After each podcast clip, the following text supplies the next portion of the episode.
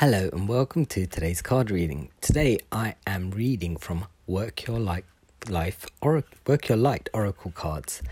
So today we've got boundaries. Where do you need to establish better boundaries? I can actually hear most of you being like, "Yeah, it's true."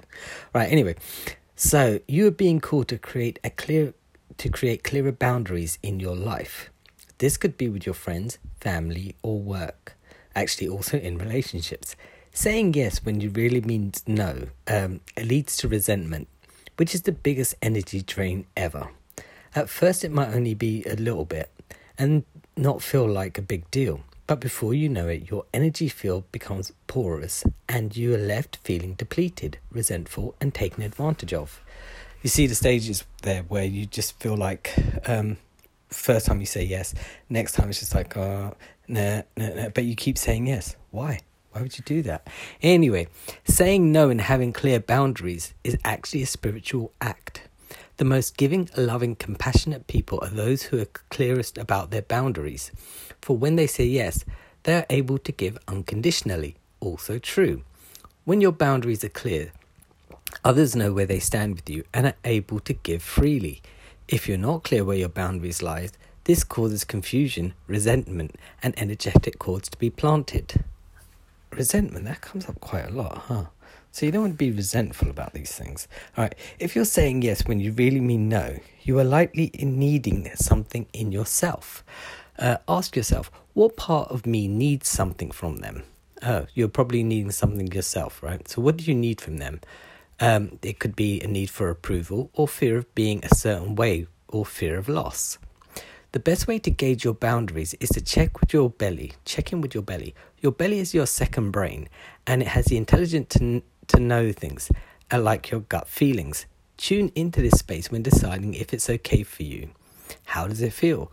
What is it trying to communicate with you? Um, so yeah, this is true, right? Um, you generally, as soon as you say yes to something, it's like you've um, drawn yourself into this bound agreement that is unbreakable. The truth is, as soon as you say yes, you literally can change your mind. But you don't want to be seen as that kind of person. Nobody wants to be like that kind of person where who can't make up their mind. But yet we do we're indecisive all the time.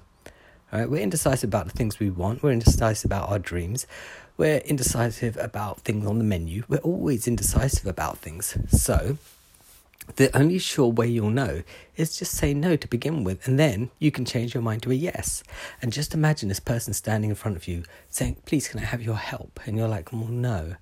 And then you see them sadden or whatever they do to sort of uh, drown you in their uh, self pity or whatever it is they do to make you feel bad. And then you can determine if you want to change your mind and say yes. You can then turn around and be like, Oh, actually, do you know what? Maybe I could. I probably could. And then they light up. Whereas if you say yes to begin with, right, that's automatically just your, your bond right there. So just say no to begin with with anything, right, for the moment. And then if you change your mind to a yes, then that's in, then you're happy with your decision, right? But if you say yes and you're unhappy with your decision, the no part is a bit more tricky to come by because then you feel like a bad person. So just say no, right? Just say no and establish your boundaries, and at least you know where you stand with the other person. All right, I'll be back tomorrow with another card.